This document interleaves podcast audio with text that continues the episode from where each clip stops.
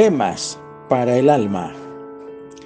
El beso que hizo al misionero. Oye, hijo mío, la instrucción de tu padre y no desprecies la dirección de tu madre. Proverbios 1.8, Reina Valera, siglo XXI. El doctor Joseph Parker dijo en una ocasión que cuando Robert Moffat se convirtió y entró a formar parte del reino de Dios, un continente entero entró en el reino con él. El beso de una madre fue la causa.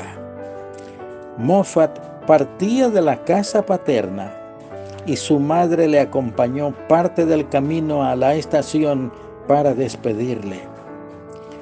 Cuando ella decidió no seguir más adelante, se detuvo y le dijo, Robert, prométeme una cosa. ¿Qué?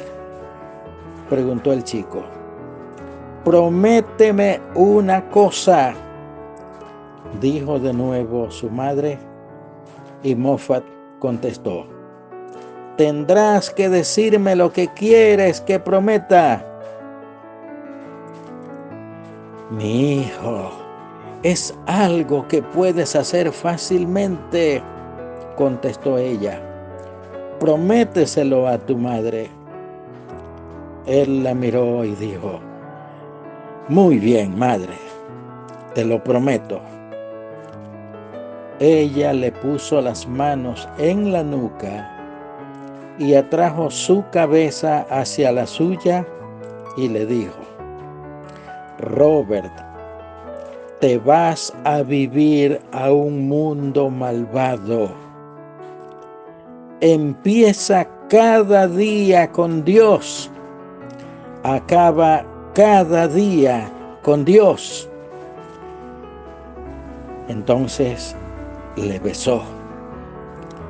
Robert Moffat dijo que fue aquel beso que hizo de él un misionero permanente y fiel y padre político del célebre David Livingstone, porque su hija María siguió el ejemplo de sus padres y abuelos. Oremos. Amantísimo Rey del cielo, muchos grandes hombres deben su éxito en la vida a los consejos y sabios actos de sus madres, de sus padres. Ayúdanos a amarlas, honrarlas y darles el honor que merecen. En el nombre de tu Hijo Jesús lo rogamos todo. Amén.